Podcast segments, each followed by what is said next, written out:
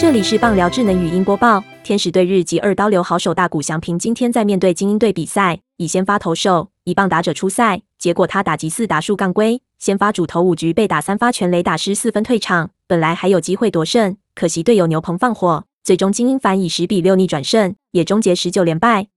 大谷翔平本季第十九次先发，同时投大是第十六次。大谷最快飙出一百五十七公里速球，不过这也是他在大联盟生涯首场被轰三发全垒打比赛，状况并不理想。回到棒球之神贝比鲁斯的出生地，大谷表现再度受到关注。今天他以打者身份四打数为乔安，还吞下三次三振。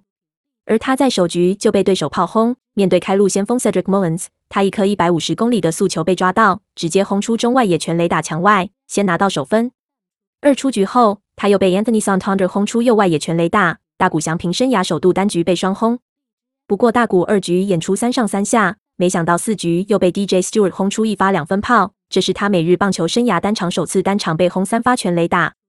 退场后，大谷仍以胜投之姿，拥有本季第九胜的权利。不过八局队友保送成满垒，连续四坏球也让对手逆转，大谷的胜投也飞了。本档新闻由今日新闻提供，记者吴正宏综合编辑，微软智能语音播报，慢投录制完成。